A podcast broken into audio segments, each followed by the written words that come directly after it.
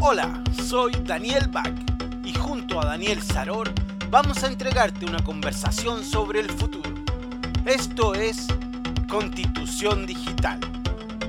Buenas tardes a todos, o buenos días, o buenas noches, depende a la hora que nos esté escuchando. Como siempre digo, esto es un podcast que sale en internet, así que cada uno lo escucha a la hora que quiere. Nosotros, como siempre, estamos grabando día viernes 28 de mayo a las 5 de la tarde, ya son las 5 y media.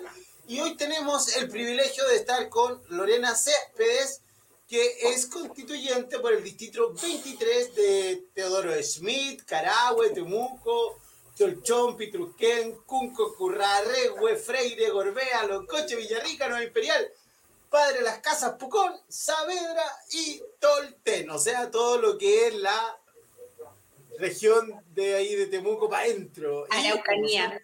La Araucanía. Y como siempre, nos acompaña Daniel Sarol. Daniel Sarol, ¿cómo estás? Bienvenida a este podcast Constitución Digital. Hola Daniel, qué gusto más grande verte. Hace mucho rato que no conversábamos y bueno, esta tarde es sumamente especial porque partimos un ciclo con los eh, convencionales constituyentes electos, eh, un hecho inédito en la contingencia eh, constitucional mundial que elegimos en democracia, una convención constituyente paritaria y Lorena, partamos dándote la bienvenida. Muchas gracias por estar aquí y quisiera partir preguntándote. Espera, espera, espera, espera, hay algo importante. Vamos, yo voy a presentar a Lorena. Ah. Lorena, dame un minuto.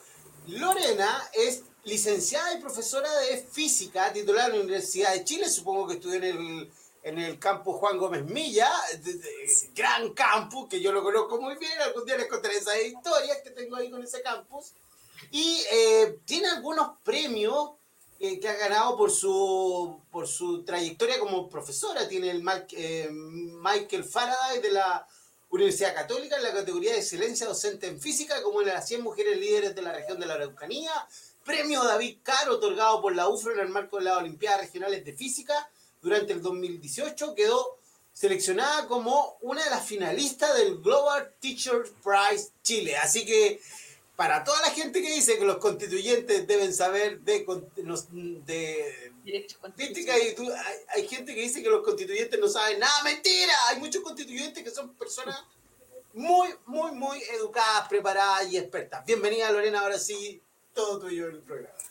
Hola, muchas gracias por la invitación, muy contenta de estar aquí, compartir con ustedes desde la educación, desde la constitución y, y desde mi trabajo de acá de la Araucanía. Oye Lorena, ahora sí, ¿cómo nace en tu corazón, en tu cabeza, la idea de lanzarte a la piscina de la Convención Constitucional?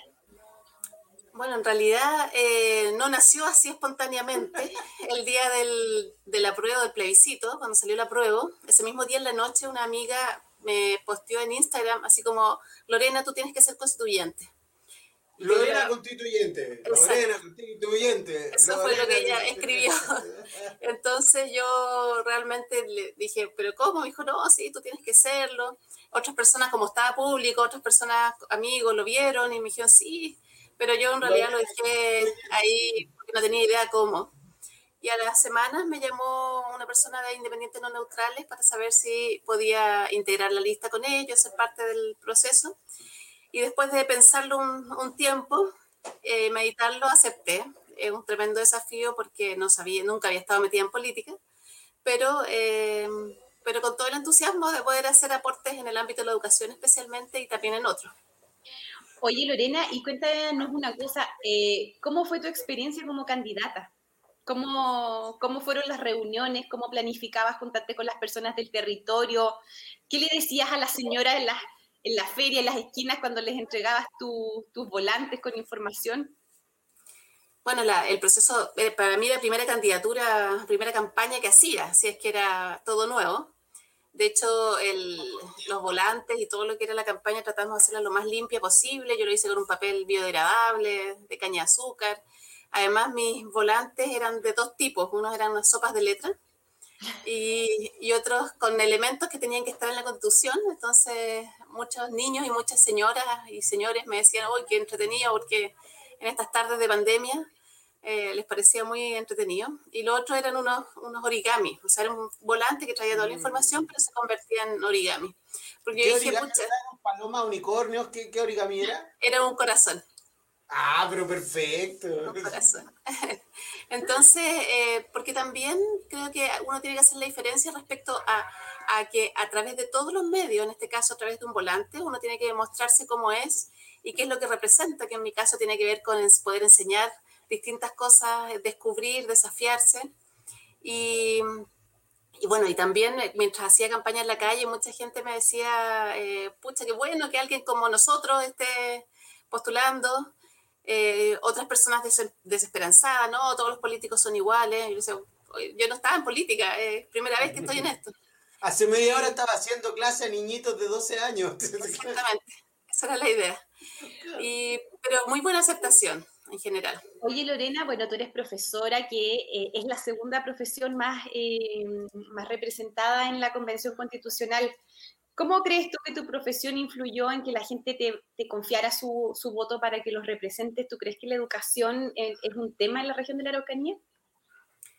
Yo creo que sí, y en mi caso que he trabajado más de 20 años en educación, tanto en clases formales como en proyectos educativos, eh, sentí mucho cariño de parte de muchos exalumnos. De hecho, en mi equipo de trabajo tenía a dos exalumnos, dos o tres, y, y, mucho cariño de parte de los apoderados, gente que me encontraba, todavía me pasa que voy a hacer algo y me dice, oye, yo voté por ti, porque te acuerdas que mi hijo estuvo contigo y ahora no sé qué. Entonces, eh, o un profesor de, una profesora de Gorbea me dijo hace poco, me mandó un correo, oye, yo voté por ti, te hice campaña acá. Y yo así como, a ver, no me acordaba quién era. Me dice, hace muchos años atrás me llevaste, me fuiste a ayudar con los niños, me llevaste de regalo un material. Y claro, y ahí uno empieza a acordarse de todas esas cosas y se da cuenta que va sembrando eh, y, y, ese cariño existe y esa, ese creer en mí en ese, en ese sentido. Y también muchas personas me decían, eh, yo la voy a buscar en Google, voy a ver quién es usted realmente. Y decía, búsqueme, búsqueme en Google nomás, no hay problema, no tengo nada que esconder.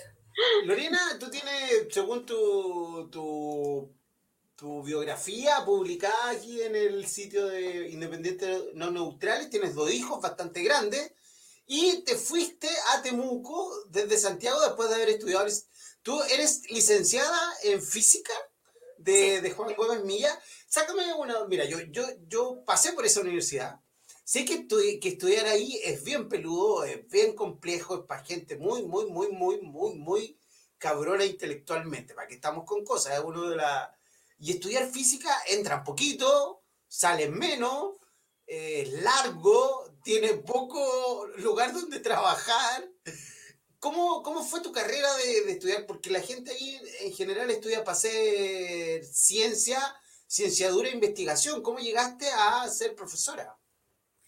Bueno, yo entré, nosotros cuando entramos, el 90 por ahí, entramos 20 estudiantes, a 20 a estudiar física, y salimos tres, ¿ya? De hecho, eh, curiosamente ese año salimos dos mujeres y un hombre, que generalmente salen hombres de física, más que ¿Cómo se llama tu compañera que salió? Eh, Maísa Rojas. La Maísa, yo la conozco, ella es la, la, que trabaja con el cambio global, con el cambio de... de ah, Cambio climático, sí, la Maísa, yo la conozco bueno, ahí fuimos compañeras toda la licenciatura y también con Andrés Sepúlveda, que es un académico en este minuto de la Universidad de Concepción y que trabaja en oceanografía. Y bueno, salimos los tres.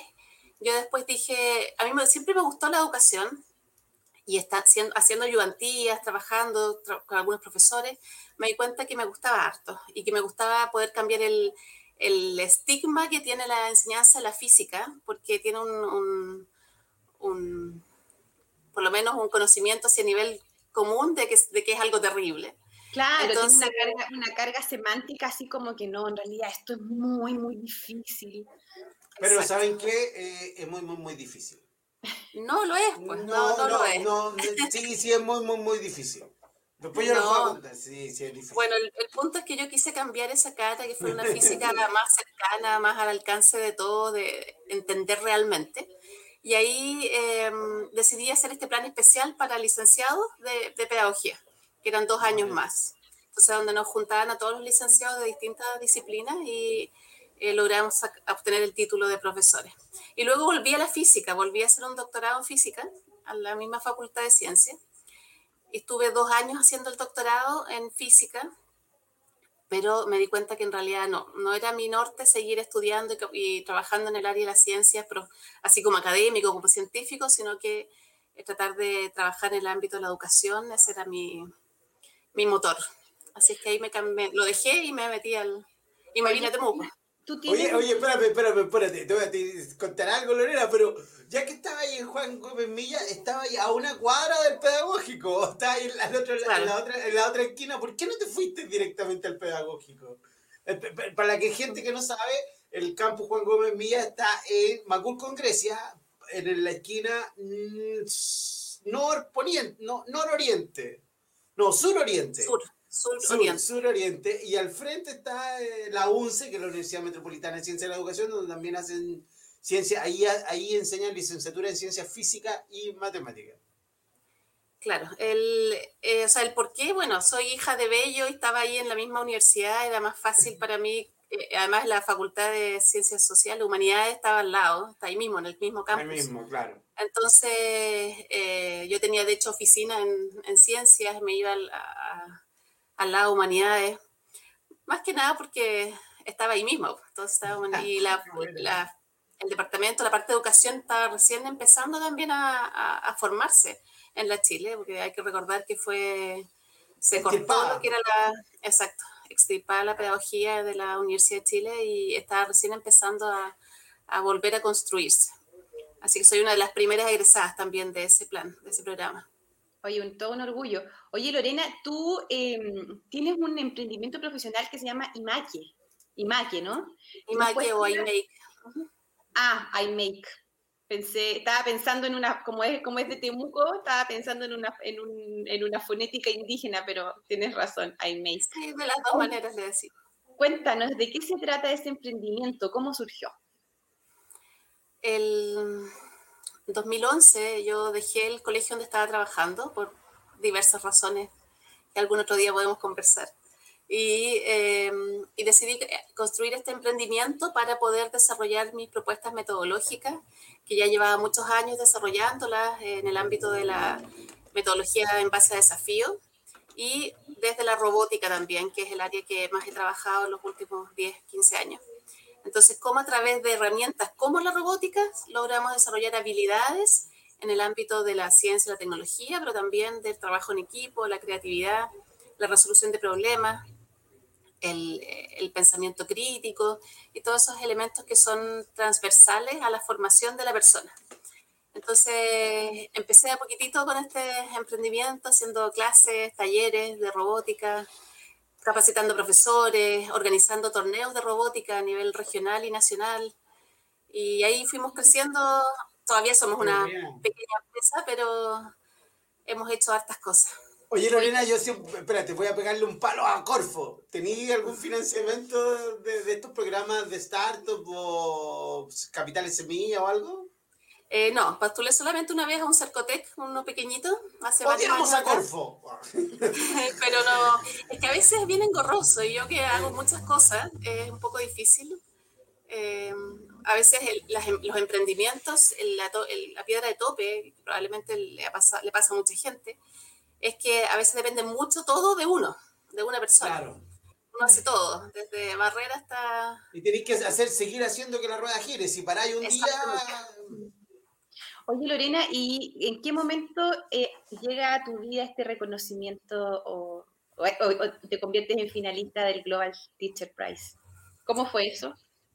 Eh, bueno, fue muy bonito. Fue, yo, eh, a pesar de que estuve como uno o dos años, del 11,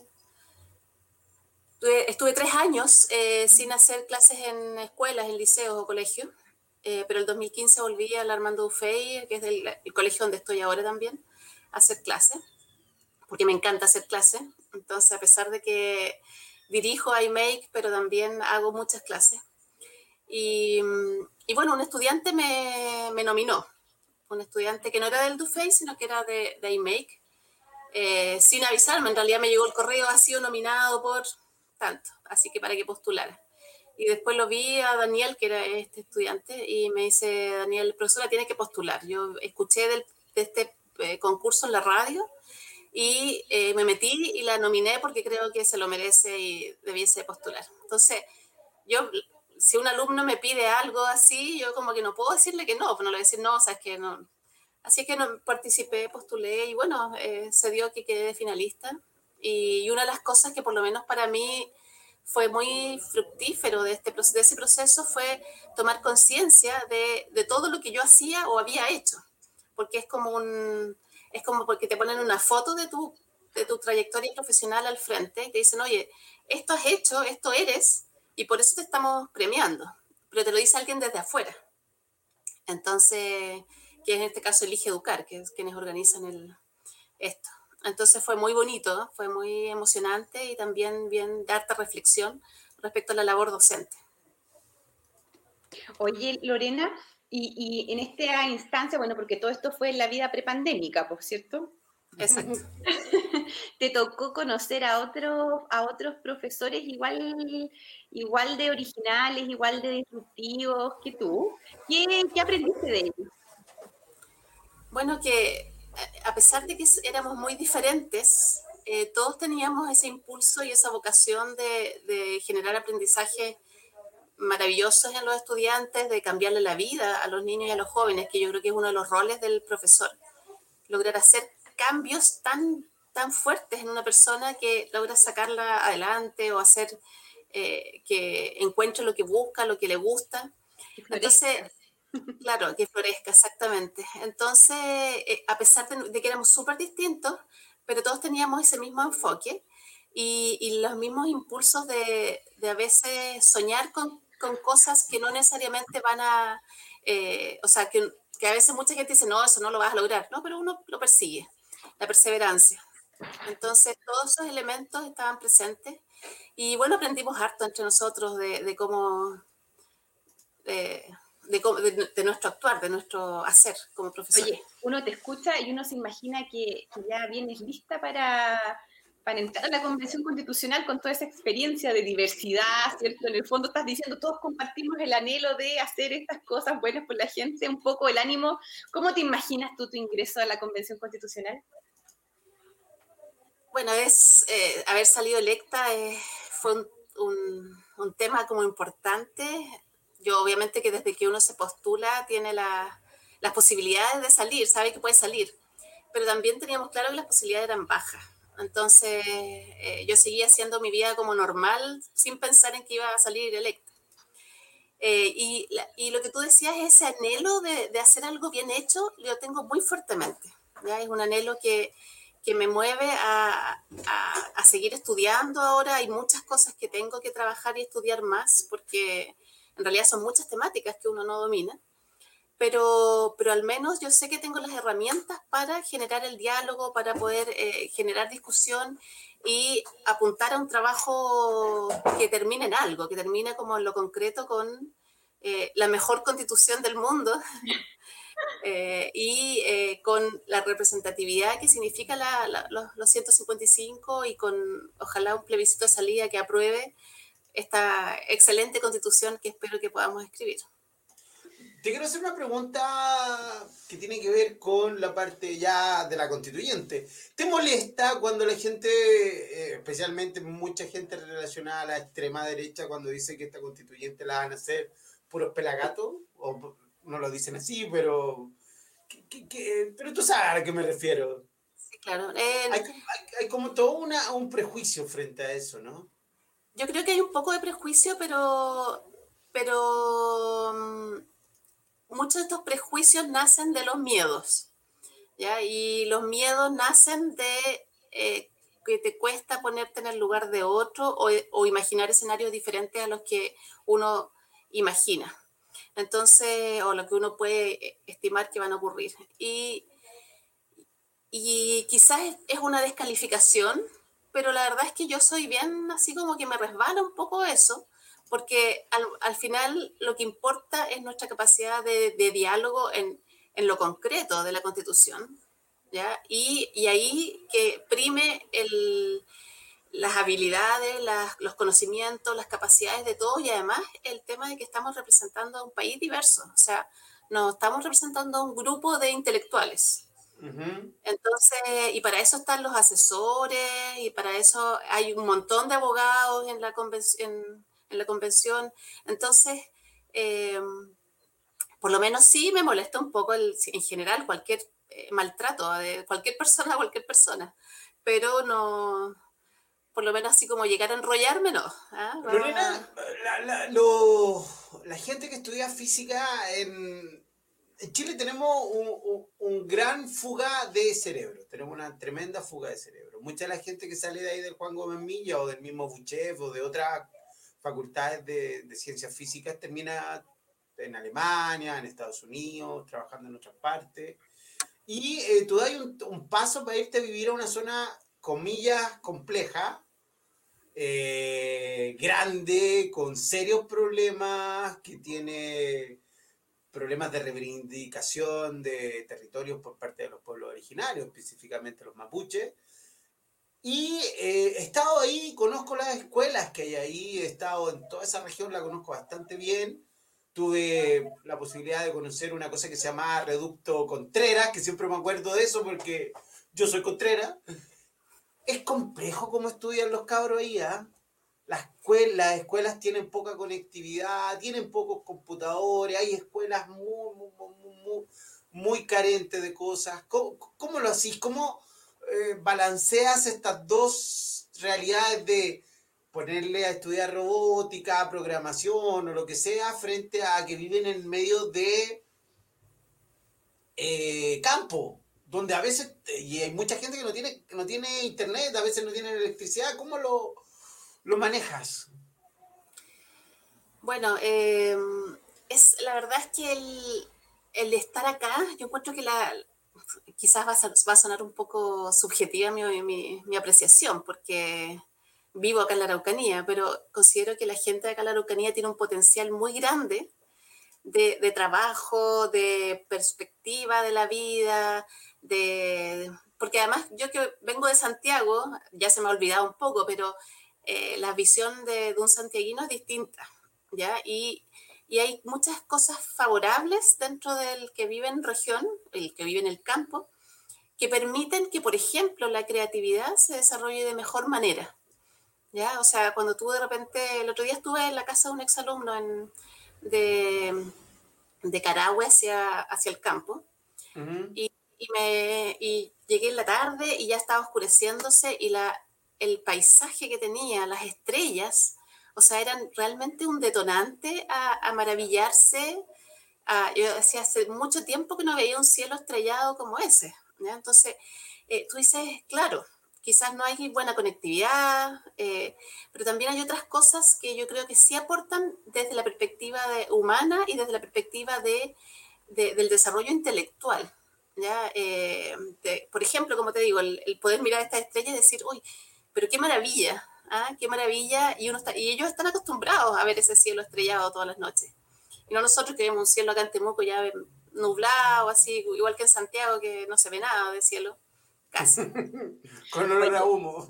Exacto. Yo me estaba acordando con tu relato la historia que me contaba una compañera mía de colegio, igual que ella hace clase en San Juan de la Costa. Dice, yo abro el texto escolar de un chico de tercero básico y me sale, me sale un microcuento sobre un viaje en metro. ¿Cómo yo le, como, usando la palabra que, que, usaste recién, cómo yo le detono la creatividad a un niño sobre el metro cuando probablemente nunca en su vida logra viajar a Santiago?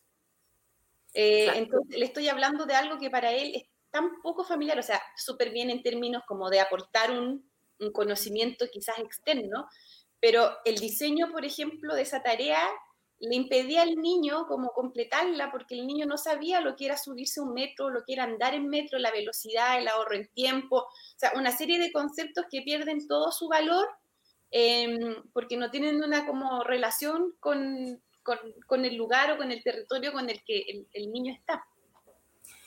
Claro, sí pasa eso de todas maneras, o sea, y ahí es donde uno también empieza a pensar en cuáles son los distintos capitales culturales que tienen las distintas personas dependiendo de la de en qué región viven o en qué zona y, y tienen sus pros y sus contras. O sea, claro, ese niño quizás no conoce el metro, pero a lo mejor conoce un cielo estrellado increíble. Tú le hablas de que la Vía Láctea proviene del, de esta leche que se derramó y entienden de qué estamos hablando, pero un santiaguino dice, ¿de qué estás hablando? yo veo unos puntitos Eso era lo que nos decía esta amiga nuestra, que decía, este chico cacha, cuando, cacha perfecto cuando sube la marea, cuando baja la marea, sabe perfecto en qué fecha, en qué época del año, qué hora del día salen tales o cuáles peces.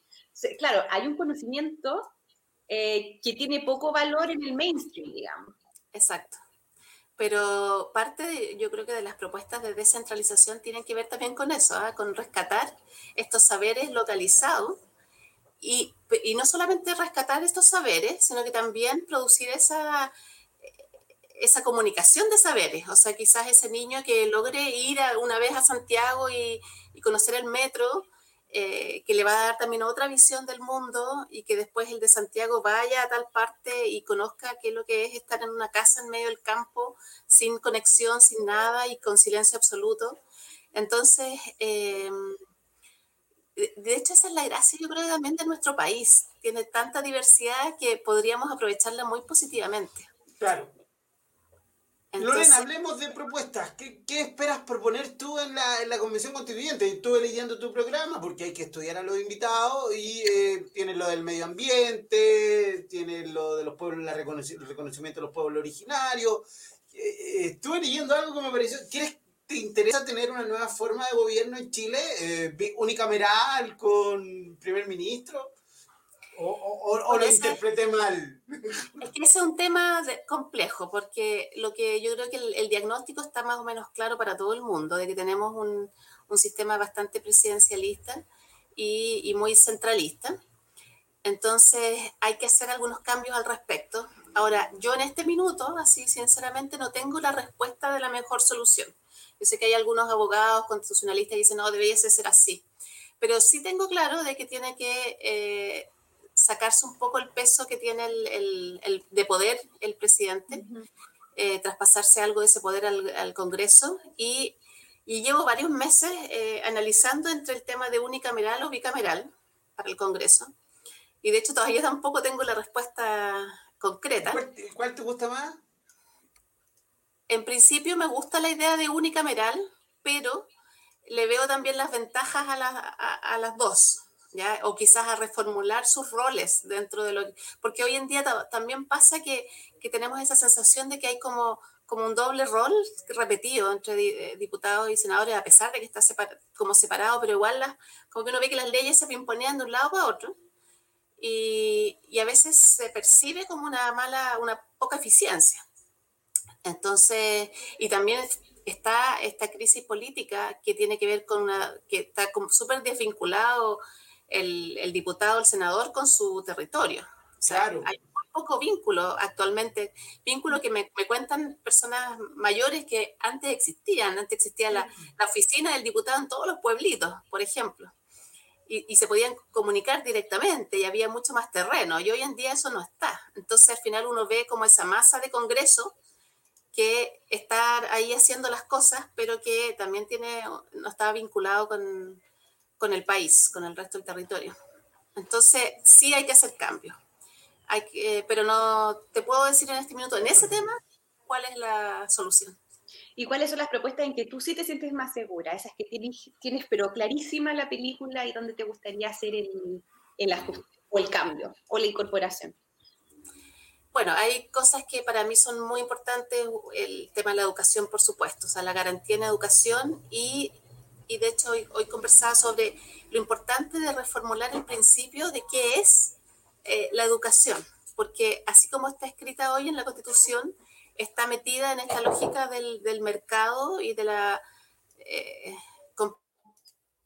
competitividad. Eh, lo que ha pasado en este periodo de pandemia ha sido súper notorio. A mí de verdad que me desespera escuchar de repente el, yo entiendo la obsesión del ministro por volver a clase, pero no entiendo que esa obsesión no haya sido hace meses atrás, de, o sea, esa debería haber sido la primera obsesión, ya sabiendo que teníamos a, a un, un, año o dos años de, de, de, periodo que realmente no, no se iba a poder volver. O sea, por ejemplo, en mi escuela hoy en día eh, se está tratando de volver, pero el Internet no da entonces no da para las clases híbridas. Entonces, eh, eh, no, no, hay un tema de mala voluntad, sino que hay un tema de, estructural. Y, si eso, y eso que mi escuela está en pleno Temuco. O sea, imagínense, eh, si hablamos de, algún colegio o escuela que está en, algún poblado más, más, lejano. Entonces, hay, hay, serios problemas en el ámbito de la educación con cómo se está mirando, y de hecho que tiene que ver con principios ¿ya? De, definición, ¿ya? sacarla de esa lógica que hemos tenido durante casi 40 años de, del, de la educación como un producto de consumo. O sea, la educación no es un producto de consumo, es un derecho que está vinculado, pero intrínsecamente a la persona, porque tiene que ver con su desarrollo, con su desarrollo personal. Y hay educación en todo ámbito, ¿eh? no solamente la, la formal. Eh, y bueno, y eso implica fortalecer la educación pública. Para mi gusto tiene que fortalecerse, tiene que garantizarse, y el tema de garantizar es delicado para todos los derechos los derechos. Es delicado cómo se lleva la práctica. Entonces, eh, porque además empieza a tocar otros temas, empieza a tocar eh, gestión, organización, ¿ya? en el caso de eh, organización del Estado. Entonces, justamente la garantía de estos derechos fundamentales para mí tienen que quedar en la Constitución de tal manera de que permita los cambios posteriores en las leyes para que eh, tengamos educación digna, salud digna, pensiones dignas, viviendas dignas. Oye, Lore, tú, o sea, escuchándote, pienso, eh, para, para, cumplir, para cumplir esa meta es, es bien importante asegurar diversidad cultural. ¿Cómo te imaginas tú que una constitución puede asegurar diversidad cultural? Eh, bueno, es complejo también. Por un lado tenemos la diversidad cultural que proveniente de nuestros pueblos originarios, que desde el minuto en que uno reconoce, nosotros estamos por reconocer un Estado plurinacional, estamos reconociendo en el fondo el concepto de nación para los distintos pueblos, que lleva de la mano su cultura algunas prácticas, algunas formas de, ser y que tiene que ver mucho con esa diversidad cultural que tú hablas. Eh, desde el minuto en que uno empieza a hacer esos reconocimientos, yo creo que es más fácil también que se generen los acuerdos. Ya, ya vemos que acá en la Araucanía no hay acuerdos entre muchas eh, comunidades y, y, los huincas o los, los chilenos. ¿ya? Entonces, parte de, de, la, de, de, llegar a acuerdos, de lograr llegar a la meta, es pasar por estos procesos previos de reconocimiento. Em, y bueno, y también creo que, eh, como te decía, la descentralización apunta a, a validar también parte de esa diversidad cultural a nivel país. O sea, es súper distinto ir al norte, ir a Iquique, que venir acá a la Araucanía. O sea, desde que el paisaje es completamente distinto y las personas son diferentes. Y eso no es ni bueno ni malo, son, somos solamente diferentes y esa diferencia tiene que reflejarse en nuestra constitución. También tiene que reflejarse en el ámbito de eh, la igualdad o la no discriminación por género, o por orientaciones sexuales, ¿ya? O sea, eh, hoy en día acá en Temuco sí hay eh, maltrato de distinto tipo a personas eh, de la comunidad LGTB y eso no puede estar ocurriendo ya en nuestra sociedad. O sea, creo que hay muchas cosas que tenemos que empezar como a, establecer, a definir, cosas que después la sociedad empieza a cambiar. Yo, yo la otra vez hablaba con alguien de cómo eh, como que el ser humano le cuesta cambiar y yo creo que no es tan así. O sea, cambiamos súper rápido, por ejemplo, algo que era muy difícil, que era que la gente dejara de fumar en espacios cerrados. Como que nadie se lo imaginaba antes. Y resulta que salió la ley y como que fue relativamente rápido. Mm. ¿ya? O dejar de usar bolsas para el supermercado. O sea, son hábitos que se van cambiando y empieza uno a tener conciencia y a entender y a respetar en el caso, por ejemplo, las bolsas, respetar el medio ambiente, pero en el caso de, los tratos entre personas distintas, a respetar esas diferencias. Pero a ti no te, no te molesta que sea a través de una ley. Recuerda que todo lo que tú estás hablando tuvieron que ser leyes. Ley de, de hecho, hay una ley en el Congreso, y yo de verdad no, no le seguí la pista, que te acuerdas que también la propuso el, el iluminado señor Girardi que había que sacar los saleros de las mesas había que sacar los saleros de las mesas de los restaurantes y lo iba a hacer por ley, porque... No prosperó, no, no prosperó. No prosperó, pero, pero, es, recuerdas? Pero es verdad, o sea, la, la, gracia de eso justamente es que la ley es un acuerdo con fuerza obligatoria y en general en Chile a pesar de lo que se dice, de lo que se dice y todo, somos, buen, somos un país súper legalista. A mí me tocó varias veces con colegas extranjeros que les impactaba de repente ver en los kioscos eh, que se vendieran las leyes, la ah, constitución. Esa cuestión dicen que pasa en Chile nomás. La nueva, la nueva, constitución va a ser un hit. Lorena, eh, nos, quedan como 10 minutos. Hablemos un poco de STEM. La gente ciútica y privilegiada de este mundo, de este país, le llama STEM a las ciencias físicas, matemáticas y todas esas cosas que tienen que ver con la ciencia física y matemática y que las mujeres no tienen mucha llegada, la verdad, las. Durante años se les dijo a las niñas eh, mujeres, damas, adolescentes que no podían ser matemáticas, o que no podían ser ingenieras, o que no podían ser computinas. Lo que siempre a mí me llamó la atención porque las más grandes precursoras de la computación fueron mujeres. ¿Cómo, cómo arreglamos eso, Lorena? Porque tú ahora eres constituyente, política, ejemplo de mujeres en ciencia y tecnología, y yo creo que para algunas mujeres vaya a terminar siendo un, un espejo donde mirarte. Modelo de rol. Exacto. Claro, bueno, eh, es un temazo. El, el, tema, yo creo que hay un tema cultural muy fuerte de la, nuestra sociedad. Eh, de hecho, a mí me llegan familias acá y Make donde es como vengo a inscribir a mi hijo a un taller de robótica y vienen con la niñita del brazo y, y no se cuestionan el poder inscribir a la hija, ¿ya? Entonces, eh, y por un ah. tema cultural, ¿ya? Entonces, yo creo que la medida en que en que se propicia el, el, que existan más mujeres en estas áreas, en ciencia y tecnología. O sea, les puedo dar un ejemplo de una autoridad hace un tiempo atrás que me dijo, eh, yo iba a presentar un proyecto robótica en una ceremonia relativamente oficial y esta persona eh, no sabía quién lo iba a presentar. Entonces, bueno, pues, eh, el que dirigía la, esta ceremonia dijo, bueno, entonces ahora viene lo del proyecto robótica, así que que pase el hombre. ¿Qué pasé yo. ¿Ya? Entonces, eh, y, claro, independiente de que uno puede criticar a esa persona o no, pero yo creo que es un fiel reflejo de, de cómo sociedad todavía tenemos eh, estructurado en nuestra cabeza eh, el, el, cómo se enfrentan las, las, áreas STEM, como tú decías, o STEM, que ahora le agregamos la A de arte. Ah, ¿verdad que le agregaron la A? Exacto. Gente, problemas del primer mundo, ¿ya? Entonces, eh, yo creo que hay que seguir propiciando el, el, el acceso, el, el, poder promover que más mujeres se crean el, tema, ah, pero también implica quizás hacer un, un, un balanceo de, de, de, esfuerzo hacia las mujeres, justamente. O sea, esa, esa discriminación positiva que a veces se hace, pero para justamente lograr equilibrar la balanza. Eh, ¿Sí? Lorena, ¿tú cómo te imaginas que la, nueva constitución recoja el fenómeno tecnológico, la ciudadanía digital?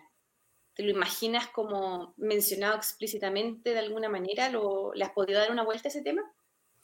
Yo creo que sí, le he dado algo de vuelta. Yo creo que sí debiese de estar mencionado explícitamente, porque a pesar de que es algo como de hace poco tiempo, entre comillas, eh, o sea, el Internet no lleva mucha, mucho tiempo, eh, pero creo que es, eh, es evidente que tiene un, un impacto en nuestra sociedad y en nuestro vivir súper fuerte. Entonces, por un lado, yo creo que debiese de existir ese, como esa mención del derecho al, al, a la ciencia y la tecnología, ya que exista la posibilidad de acceder y de y no solo acceder, o sea, no es de que yo puedo comprarme un computador, claro, pero si no tengo las lucas no lo voy a poder comprar. Claro, la, la, Declaración eh, Universal de Derechos Humanos en esa parte dice participar del progreso de la ciencia. Exactamente, claro. porque eh, creo que el, el, ser partícipes de justamente del desarrollo de la ciencia y la tecnología, además para mí es evidente que es un motor para el país. Entonces, si es que logramos que se potencie el desarrollo de, eh, del ámbito de la ciencia y la tecnología, desde pequeños incluso en el ámbito de la educación y todo, vamos a potenciar fuertemente el desarrollo de país que va a permitir justamente que todos vivamos mejor. Mm. Entonces es muy importante, hoy día estuve visitando un laboratorio de, donde hay unos robots y unas máquinas de, para hacer modelado y, y lo, que, lo que despierta en el niño y en el joven, el poder conocer ya estas máquinas. Y todo lo que en la niña y en el joven. En los es niños. la niña. Bueno, ni- claro. Niños, eso- niñas y jóvenes. Parece- Oye, cuesta decirlo, es súper engorroso, pero sirve, porque niñas, niños y adolescentes. Sí, lo que pasa es que yo soy un poco cuadrada. Entonces, Sí, para sí. mí, en el lenguaje, Mm. el, el lenguaje inclusivo, eh, yo digo, bueno, si el- la palabra niños incluye a las dos. al Claro. A mí igual me cuesta, a mí igual me cuesta. Entonces, como que Nos quedan cinco minutos. Eh, Lorena, hagamos eh, avisos comerciales. Punto uno, ¿qué le enseña a los niños? ¿Qué tipo de robótica? ¿Dónde pueden ver? Si hay alguna página web, si quieren ir en Temuco, ¿dónde te pueden encontrar? ¿Se pueden inscribir? ¿Hay talleres online? ¿Tienes un canal YouTube? Lo que sea. Cuéntanos de, de ti. bueno, De esa el- parte, lo que es el- mi emprendimiento, mi academia, se llama iMake o iMake. Entonces pueden visitarlo en www.imake.cl. que significa y- yo hago, me- Yo hago, exactamente. yo construyo. Exacto, porque la idea era con las manos en la masa. Esa era la, la idea de la re- del, del nombre. Y bueno, hacemos talleres de robótica para niños desde los, ahora en pandemia es desde los 6, 7, antes hacíamos desde los 4 o 5, Em, desde los 6, 7 hasta los 18 años. También capacitamos a profesores o trabajamos con implementación de la robótica en distintas instituciones educativas. ¿Usan de ese sistema Lego o usan de esto de Fear Sí. Robotics? O, El que o más utilizamos son los robots Lego. También tenemos otros robots, Perfecto. Bluebots, eh, Arduino, pero los que más estamos usando son los robots Lego de la línea WeDo y después Mindstorm. Y mm, bueno, de hecho también participamos en las competencias, como les decía, les puedo contar con mucho orgullo que mi equipo avanzado logró segundo lugar nacional en el torneo de Mindstorm. Sí, de, Lego- de la First Lego League. Y eso implica que estamos representando a Chile en dos semanas más en Estados Unidos. Por desgracia, de manera online, los chiquillos estaban de muerte porque si no nos habría tocado viajar. Qué lástima. Oye, Lore- Lorena, ¿y tus, ¿y tus votantes? ¿Cómo se van a comunicar contigo cuando estés sesionando la convención? ¿Has pensado en eso? ¿Cuál va a ser tu canal de contacto, de participación ciudadana? Bueno, es algo que va a quedar escrito en el reglamento. Eso tenemos que reglamentarlo todos los constituyentes. Entonces, no es solamente lo que uno eh, quiera, Quiera. sino que también lo que acordemos. Ya, nosotros creemos que tienen que haber muy fuertes canales de comunicación con, el, con los distritos. Eh, por un lado, con los distritos, ya con las personas, con mis votantes y mis no votantes también. Eh, pero también, por ejemplo, yo creo que va a ser interesante hacer conversaciones temáticas, por ejemplo, a nivel de profesores, que es algo que atraviesa Chile. Claro. Entonces, eh, hay distintas eh, estrategias que tenemos que generar, pero que sea una participación activa, o sea, no esa participación de, pasiva de comentar algo y bueno, si alguien lo leyó bien, sino que una participación activa. Y en eso estamos trabajando en el reglamento. Lorena, muchas gracias por estar con nosotros. Eh, vamos a cerrar. Esto fue, llevamos 45 minutos y es lo que habíamos pactado para este programa. Esto fue eh, Constitución Digital, el podcast donde buscamos una nueva constitución para un Chile digital. Hoy día convers- conversamos con Lorena Céspedes Fernández, que postuló por el Distrito 23, Teodoro Schmidt, Carahue, Temuco, Cholchol, Pitrusquén, Cunco, Curarre, Curarregüe, Freire, Corbea, Loncoche, Villarrica, Nueva Imperial, Padre de las Casas, Pucón, Saavedra y Tolten, y que eh, muy felizmente fue elegida constituyente y que próximamente va a tener que venirte a Santiago porque esto es de... va a tener que trabajar 100%, 24 horas al día en esto de la constituyente, así que te esperamos ver luego en Santiago. Muchas gracias Lorena, muchas gracias, Muchas gracias. Daniel. Esto fue eh, Constitución Digital. Hasta la próxima, que les vaya súper bonito a todos. Chao. Chao, Lorena, un gusto. Chao. Igual. Chao.